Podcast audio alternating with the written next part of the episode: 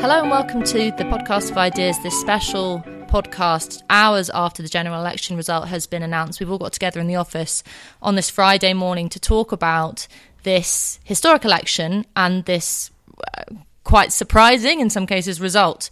Um, here we have Rob Lyons, Alistair Donald, Jacob Reynolds, Claire Fox, and me, Ella Whelan. Um, so let's get down to figuring out what's going on. Alistair, do you want to kick us off with your initial thoughts from the election? Um, well, obviously, the uh, focus uh, for a lot of this morning has been on the Tories and, and, their victory, but I think probably the best place to start is to recognise uh, the role of the voters in all of this. Uh, after all, they've been the people that, uh, for the last four years, um, have been tried to be shamed, I think, into uh, rejecting Brexit. Um, it's been the Brexit election. I don't think there's any doubt about that. And I think uh, the result is really a testament to the fact that they've resisted everything thrown at them over that period uh, in, uh, uh as attempts to, um, to make them turn their back on the democratic decision of Brexit. So I think that, that for me, is, is, is the kind of really uh, most uh, revealing factor of, of, the, of the result. And Jacob, anything you want to initially start off with in terms yeah. of general viewpoints? So the first thing to say is that it's a real lesson which we which we can celebrate. I'm happy about and can celebrate that you really can't tell people that their votes don't matter. And in the sense in which this election represents a moment where people went, we're sick and tired of being told that we can't have the very thing we voted for. And in some respects, this election and the map looks very similar to the map of the constituencies after the Leave vote. And so it's, it's historic in that sense, in that hopefully finally, maybe it will put to bed the idea that there the the election the electors can be sort of bargained with or bought off or missold. Um, and that I, th- I mean that overall over everything that's happened there's there's subtleties to talk about all over the country, but that for me is is the big take home message. And let's just at this point remind, uh, unless you if you haven't been checking the news, the official results are the Conservatives in at 364, the Labour Party at 203, the SNP at 48, Liberal Democrats at 11. Um, Claire, any initial reactions from you to the election? It was interesting because Caroline Lucas, the one Green MP that's been elected, has consistently stressed in interviews she's done that there shouldn't have been a general election because Parliament were managing things perfectly well. And I was really shocked at that because I thought she might have taken the chance. She did talk about the need for um, uh, electoral reform and the need for bringing in a new voting system.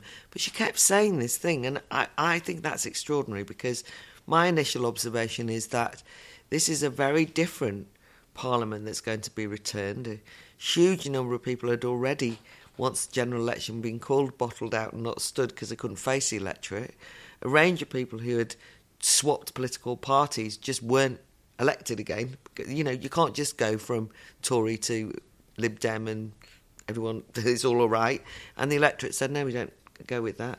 Um, so, whatever side you're on, it seems to me that it's a reminder as well that general elections despite the frustrations of first past the post and all the rest of it, do actually give people a chance to change things, and and they've and they have changed things.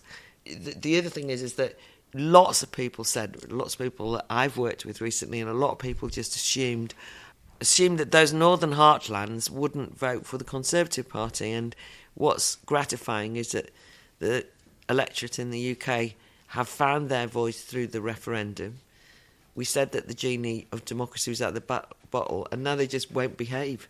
I mean, they just won't perform to type.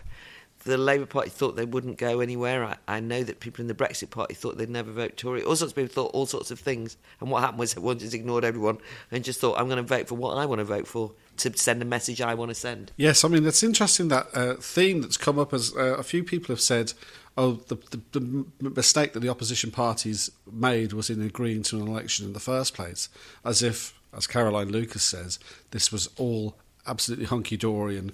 But Parliament was absolutely at gridlock, and it had been at gridlock for at least a year, really. Um, and so th- th- this is something that had to go back to the people. It was a, so I mean, they did it for the self-interested purposes, but to the extent that, that Parliament finally recognised that we do have to like go back to the people and, and, get a decision on this, that was the right thing to do.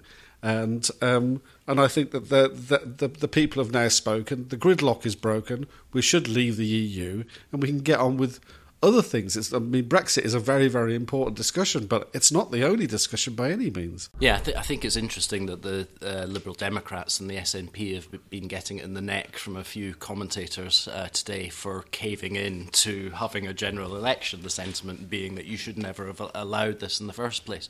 Well, the SNP might have done reasonably well out of this, but I think the interesting thing is the way that the Liberal Democrats, having um, gone on and stood on the basis of uh, revoking uh, Brexit and, and uh, getting rid of it uh, were uh, have done poorly and have uh, been found out, uh, and Labour, who didn't really come clean, but everybody really knew what they were saying, that they were also wanting to not go through with Brexit, have also done very badly as well. So I think put to the test, they, these parties have been found out. Well, let's dig into the specifics. You mentioned the SNP there, Alistair.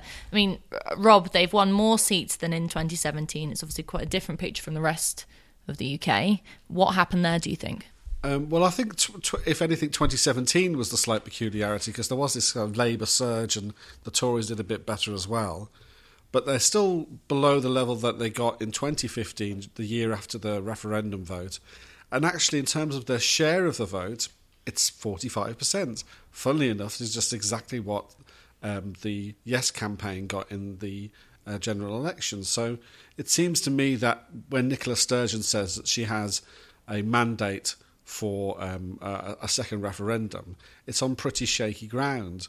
Um, it's not clear to me at all that the people of Scotland are particularly keen on another referendum. Obviously, at the end of the day, 48 seats, well, 47 plus the the one uh, SNP person who got suspended for um, tweeting anti-Semitic stuff. Um, but was still, it was too late, and he was he was on the ballot paper. Um, I just don't think that's there. What's remarkable is that all this time after the Brexit vote, is that the position on independence hasn't really changed much. The polls um, are pretty static. Occasionally, you'll get find a poll that a bit of an outlier that there's a pro-independence majority, but for, for the, in the main, it's it's where we were in 2014, and it's difficult to see where the path would be to an independence referendum now. Um, in the sense that I can't see any reason why Boris Johnson would grant one or give this Section 30 order that would, would give it um, uh, sort of validity. So they could maybe try and do something on their own in a kind of Catalonian style um, independent independence referendum. But I just don't see that that's going to fly. So I just don't know what where that where their path forward is in terms of pursuing independence right now. But why? Why? The question I have, and this came from our, our, from Jeff, our colleague, as well over email. He's not here, but why? What does it mean for the SNP to keep winning in Scotland or to, to keep forcing this issue. What that's why I can't get my head around if there's not a majority for independence. As putting aside just blaming it on the electoral system and the unproportional nature of the way that votes work in Scotland, what is it that's pushing the SNP? Well, I mean, uh, there's all the different elements of what might make up that 45%. Some of it is nationalist, some of it is, I mean, I'm sure some of it is anti-English sentiment, but not very much of it, but some of it is a sense of. Uh, sort of fatigue with politics as it's currently done, and the idea seems very attractive. Like if we went on our own, then we, you know, we could like run our own affairs, and Scotland is somehow uh, different in all of that.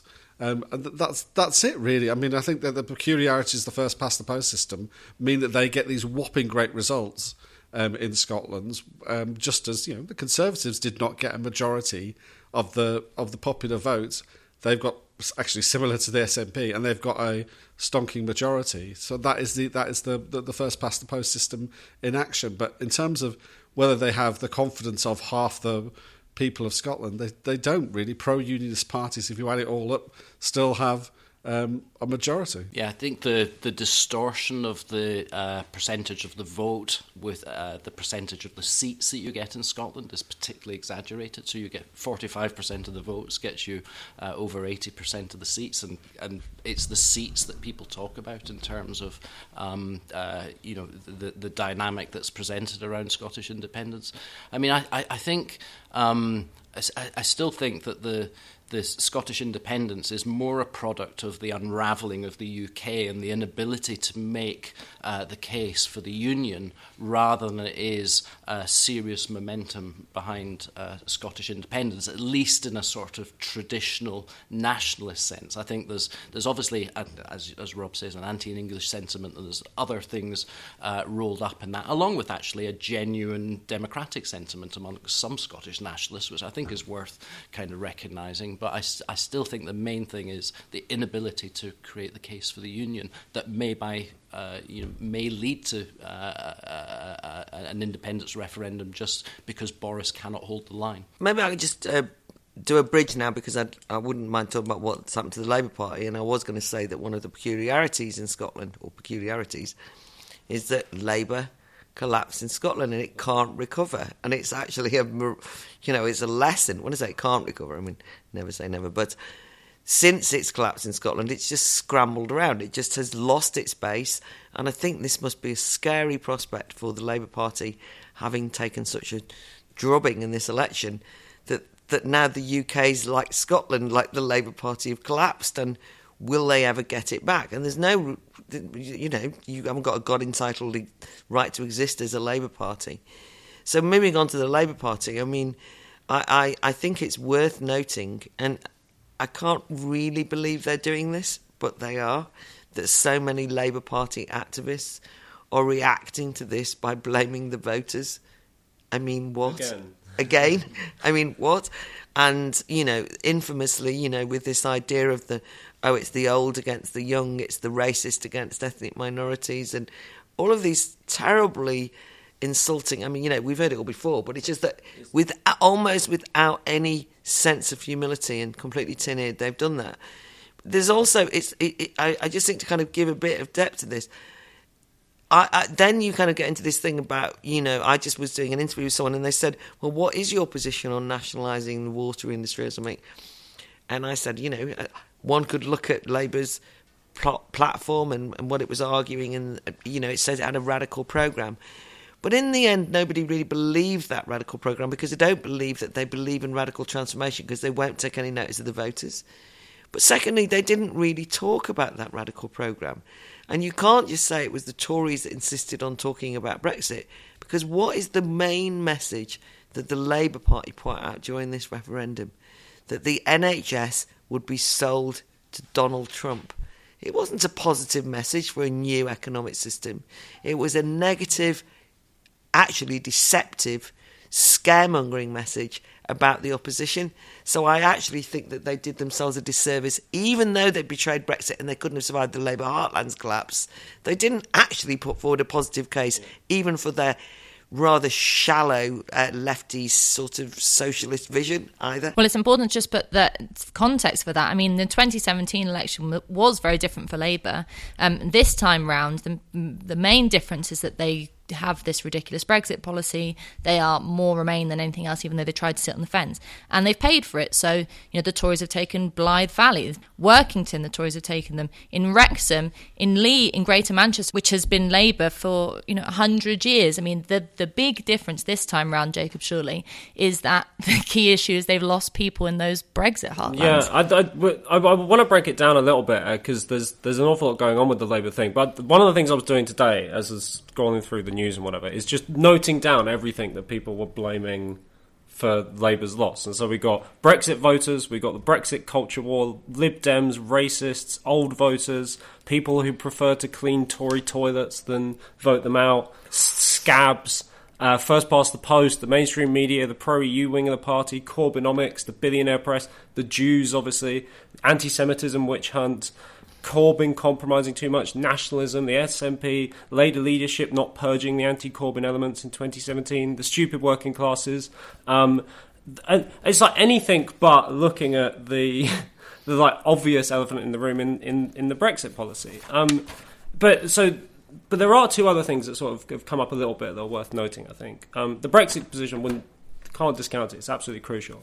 But the two other things that are coming up um, and seem to be coming up a little bit in some of the Ashcroft polling ahead of uh, in the, in the, interviews and asking people what their important issues were for Labour leaders in the North. Corbyn's personal credibility. Um, people seem to not be able to trust him or take him seriously. This obviously has a Brexit element to it, but also the spectre of anti-Semitism, his association with terrorists in inverted commas, or however you want to put that.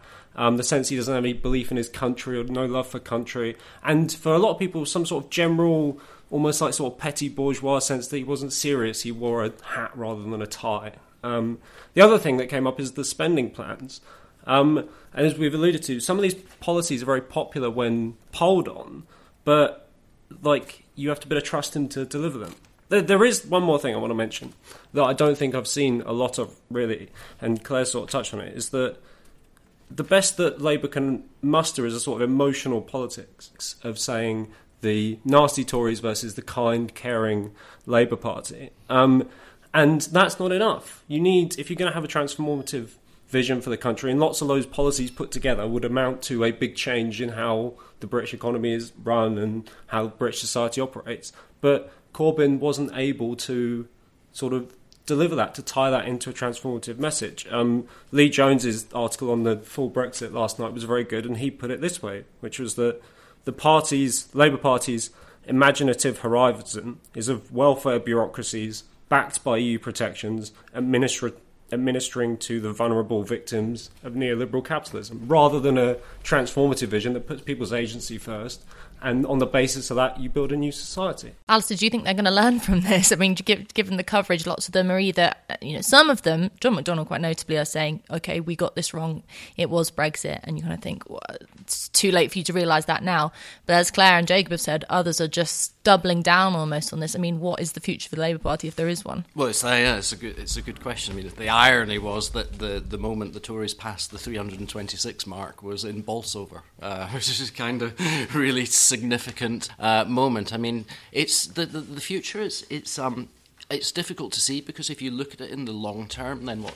If you take the 120 year history of the Labour Party, then the old traditional Labourism was rejected in the early 1980s. The centrist Blairite model was rejected in 2010. And we now seem to have the rejection of the momentum identity politics uh, type of model uh, today. So it's difficult to see um, what the a new model of, of, of the Labour Party would be without just trying to pick and mix some of the things from before. So I, I, I think this is a, gen, a, moment when they are genuinely in trouble, and I, I think the significance of the vote is really um, a demand for new politics and for something completely different. I mean, you would never say never, as Claire said earlier, about Labour Party revival um, because you know these these uh, parties have reinvented themselves on numerous occasions before, but. It's it, at the moment it is really difficult to see where they can go with it, um, especially when their machine is dominated by the sort of uh, these momentum people and uh, and whatever, and they're going to cling on to that. And their party membership is the sort of woke Waitrose crowd, who are very much at odds with. I mean, they may, may dominate the media in many ways, but they're they're very much at, at odds with their, their traditional base or the vast majority of ordinary people, as far as I can see. So, where are they going to build a kind of coalition or a, a new idea from? And it's and and it's um and it's not clear at all. I mean, they kind of got away with it in 2017, mostly because of of uh, a very ambiguous Brexit policy. Um, and because they neutralised that issue, they could get people who are gen- genuinely enthusiastic about the idea of greater public spending and what and whatever. You know, get the, an end to austerity. Uh, they just couldn't do it this time because they had to come down off the fence on Brexit, and it really exposed them that they, that, that, about who they were choosing to side with, and they were siding with the woke Waitrose crowd. I, I do have to say, I feel slightly for lots of the Labour activists, of which there were a huge number. You couldn't walk, especially, I mean, obviously in London, but you couldn't walk around without seeing canvassers and people handing out leaflets, and lots of people who genuinely bought the Labour message of a, trying to create a kinder society and ending homelessness and these kind of things, who have been sort of hung out to dry by the leadership, party leadership's complete inability to get a Brexit policy together. I don't believe these people would have abandoned the party if they'd have gone for a Brexit, a pro-Brexit position. They care about the social issues that they're out campaigning on, and these people who maybe have been engaged in politics for the first time, been completely hung out to dry. I just wanted to, to, to, to add to that though that this is a point that's been made, but I really think it's so noticeable. Is you know it's because I'm old, right? But I, basically, the kind of people who wanted to be nice to people and kind to people and you know help the poor and, and help the homeless in my day were social workers and they did voluntary work and they were very nice people and some of them were Lib Dems and some of them were Labour and some of them were Conservatives. The people who got involved in a political party like the Labour Party, even though I didn't dis- uh, with it, saw themselves as fighting politically for the equal treatment of people and fighting economically around a range of quite hardcore issues. The modern Labour Party does not see its voters as equal citizens who, as it were, can take a lead in politics. It sees them as people that you have to help. And so it does get, they're, they're totally genuine. I've, a lot of people I know absolutely lovely people, and they're kind of crying for the homeless. I mean, there's nothing wrong with that. I did all that when I was 21. I worked with the homeless, and it's. I want people to do that. I don't want people to be heartless.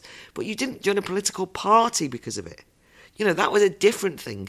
You got involved in, you know, fighting politically around housing, not kind of dis- uh, and that's where it's all gone wrong for me. They've attracted a genuinely sincere group of people who are depoliticised about how to change things and see their fellow citizens as people you have to help. I think that's the main message for me anyway that the Labour Party has to learn, especially from its losses in the north and the, those kind of traditional, historic um, working class voter bases, is that the difference between going for Brexit and going for this kind of um, quite patronising, you just need bread in your mouth, you just need a bed under your uh, head policy, is that the first one, enacting the Brexit vote, means treating voters like political agents and not just objects to have sympathy poured down on their heads.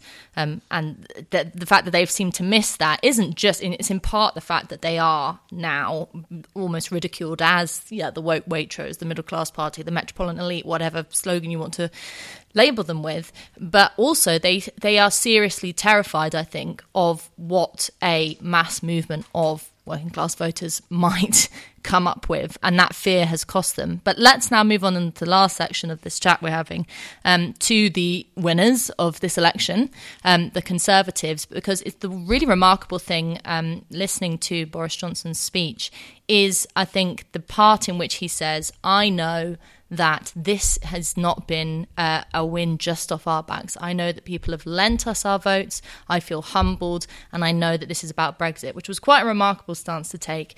And thankfully, someone in his team is telling him, "You've got to wise up to the fact that this was not about the, you know, brilliant NHS promises you made. It was about Brexit." Does anyone have any initial thoughts on the Tory Party and what they have to do? For me, the first thing is that this is a reminder that. Um, electoral politics is about being disciplined by voters. And Boris or whoever's writing his victory speeches in the Conservative Party is smart enough to know that he's now disciplined by a whole new group of voters, right? Um, and what that means for the future of the Conservative Party or for Boris Johnson's prime ministership is really interesting because does it mean that more attention will be paid to the demands for greater accountability, more involvement in politics, more investment, jobs, uh, reindustrialization or a new industrial revolution, any of the things that we know inform or were part of the Brexit discussion, does it mean that? That that speech is a good sign for yes, but we have to remember that the Tories have a wafer thin manifesto. They usually will revert to type on they want to get Brexit done, they want it finished and over with. And so I'm I'd like to be confident that they'll be disciplined by these new voters they've acquired, but I wouldn't say I'm optimistic that's going to happen. I mean, Claire, you've got an insight into this. Is, is this where the Brexit Party vote will play a key role in holding Johnson's feet to the fire on that key issue of Brexit? Well, I think that, and I, I, I suppose this is the kind of Brexit Party point. So many people said to me when I was kind of in the Northwest uh, over the last few weeks, look, Claire, you know, I really admire the Brexit Party. I voted for you in the European elections, but I'm not voting for Brexit Party because I really want to see the back of this Labour MP who sold us out time and again, you know, that sort of thing. And some, lot, you know, some people voted for the Brexit Party, but a lot of people wanted to punish the Labour Party in their areas, rightly so, for the contempt with which they've been treated, and because they also saw that Boris Johnson, even rhetorically, was going to take it over the line, and they were terrified. The, the, the negative was they were terrified that, that Remain would get in, and, and where you started, that, that there would, you know, the Mary Creagh of this world, the, the Jo Swinson world, both of whom have been voted out, as an aside, uh, uh, um, um, Chuka Umunna and the crowd, would basically force a second referendum. But there was a positive side to it, which was right. We're going to go out there and we're going to we're going to game this. We're not Tories. We're going to say, and that was it. But the consciousness for the Tories has to be that this is a temporary moment, and I think that on the particular issue of leaving the European Union, it's not just this. The the, the withdrawal agreement that uh, Boris Johnson has negotiated was a very short negotiation around a very minor few points that gives slightly more wiggle room. However, if he or the Tories imagine that based on why people seem to have voted for them in droves, that they can kind of go off behind closed doors in Brussels and kind of get away with some sort of like half-hearted uh, attempt. A, a lot of voters also tell me we will be out, Claire, by the end of 2020. He said we're going to be out by.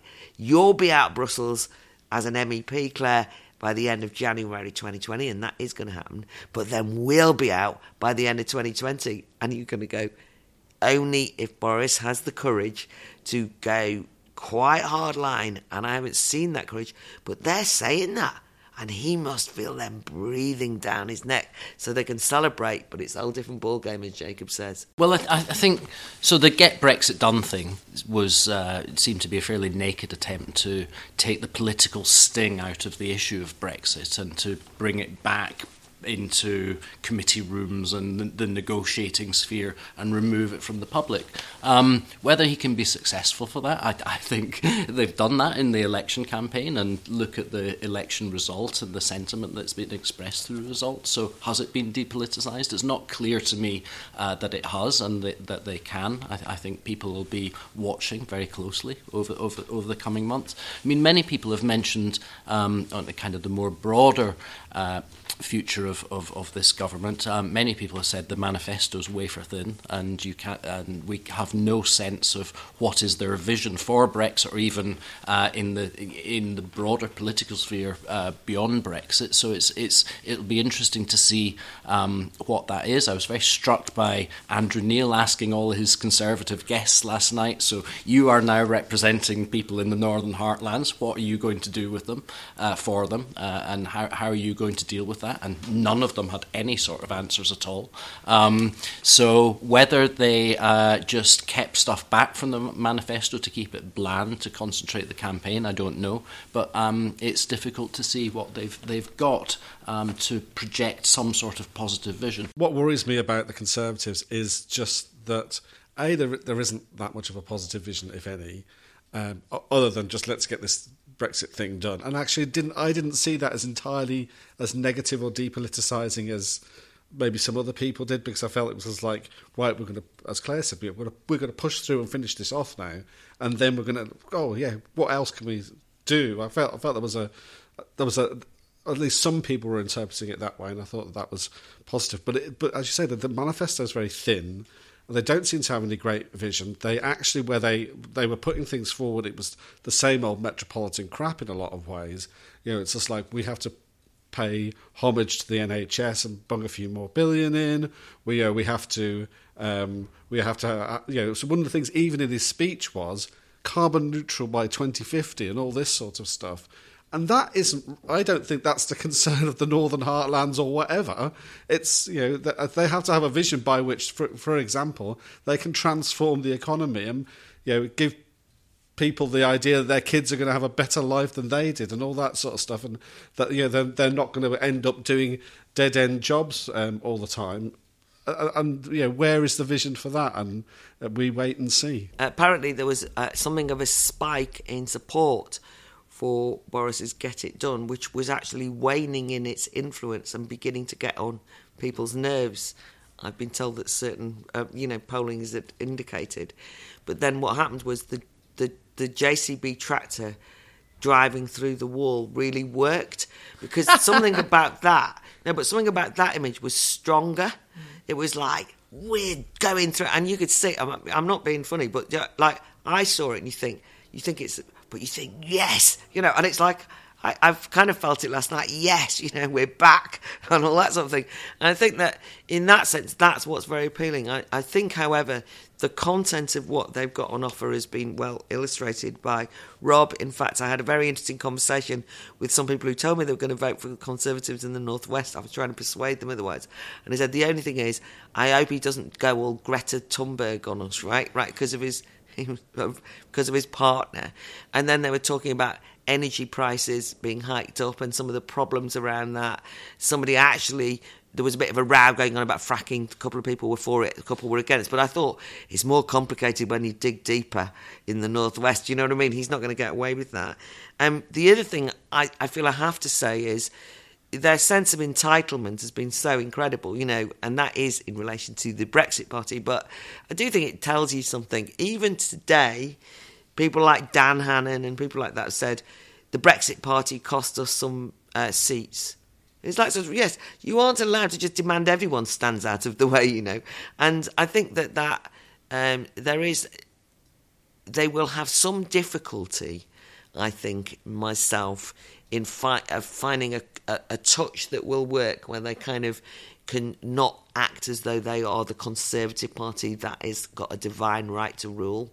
And I think if they if they don't watch it, which I agree with you, Ella, absolutely, Boris Johnson's more humble speech, if he can keep it up, I hope he means that and that the voters have taught him a lesson rather than that was part of the spin. Because if they carry on and do that kind of Tory, treat everyone like they're kind of their, their servants they can click their fingers to, that is going to backfire on them badly, not just on Brexit. I think the slogan "Get Brexit Done," you know, seems to have worked. But I think the thing that everyone, certainly I think, has to be important is that we get the process of leaving the European Union done and completed and enacted. But Brexit, the spirit of it, the political new landscape it's created, is not done. Uh, it's not done by half, and actually it should be continued, whether that be through democratic reforms in the House of Lords, the monarchy, all those discussions, but also in a general sense of what kind of discussions we're going to now have to have about immigration. You know, the points based policy that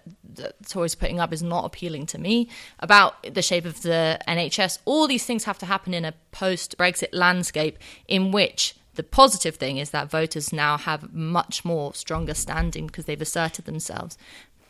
Everyone's a bit lacking in sleep at the moment because we've all been watching the results. But does anyone have that one kind of Portillo moment, that one hilarious thing that happened or amazing thing that happened for them that made them sit up out of their slumber in the sofas last night? The Labour MP in Stoke on Trent and Snell, I forget his first name, but and he was just brilliantly hilarious in saying they went to him and he's like, right, I'm going to lose my seat. I'm sorry about that, but you know what? The party's been taken over by London Remainers, and they've completely screwed everyone up. And we're, I'm sorry, but we're we're bearing the brunt of it now. And it was just like the honesty. Sometimes these horrendous losses force a moment of such clarity and honesty, and I was like, he gets it. I hope someone else does. Um, well, it was not a funny moment, but um, I thought it was very notable that in Corbyn's accept, in Corbyn's uh, acceptance speech, or whatever that speech is called, uh, um, standing down speech, um, that he uh, he he said that Brexit got in the way of the stuff that they wanted to discuss, and Jo Swinson in in Glasgow in her speech as well kind of doubled down on a lot of the things that they've been saying throughout the campaign, and I thought it was a real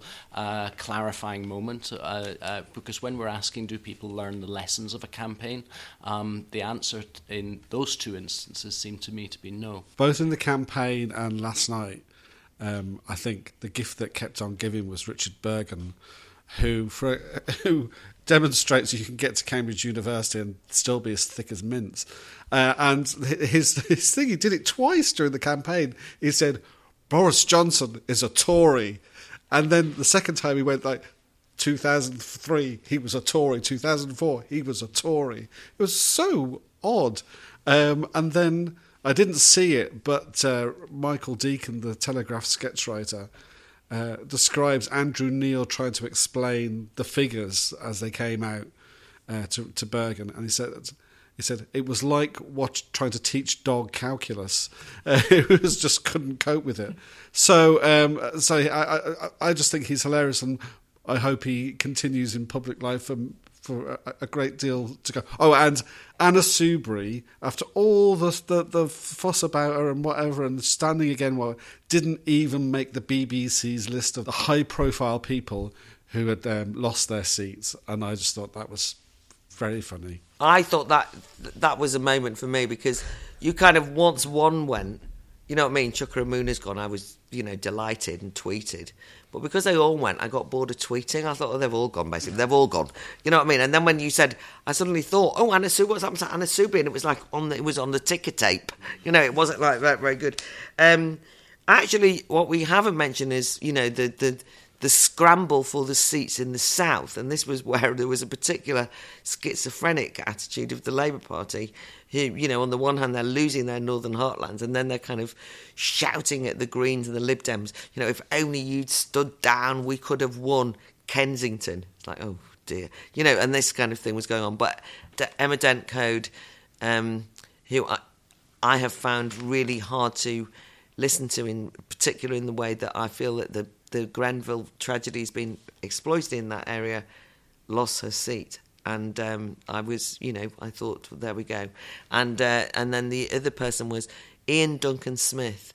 The expression on the face of the incredibly uh, articulate and beautiful Faiza Shaheen, um, who was standing against him, she just could not believe because they threw everything at defeating a stale white male Ian Duncan Smith, and he beat her. And I, I, I thought that was incredible because even those target seats in the south didn't particularly go anybody's way, and then immediately look on social media and say, "You have let us down, Lib Dems and Greens." And I thought that's what they were really concentrating on in this election, and they didn't pull that off a number of people who I've had some political rows with over the last year didn't do as well as they might have liked to. They will say the Brexit Party got no seats. What are you talking about? But as a Brexiteer, I'm just delighted that the Brexit voters have got their way. There's a small shout out needed, obviously, to everyone's favourite and most incisive commentator, Paul Mason, who's had the best line of the entire reaction to the uh, election so far today in one of his articles, which was, "How could we have lost when we had all the rappers on our side?" it's just, just you can't, you can't make him up. He's, he's, he's... For me, it had to be, um, and I can't believe I'm on the same side as Nicola Sturgeon, but it had to be that behind-the-scenes footage of Nicola Sturgeon apoplectically cheering, punching the air at the news that Jo Swinson hadn't been elected. And I have to share that joy that Jo Swinson, with all her bleating about wanting to be the Prime Minister, got shot down. That's an election victory in itself.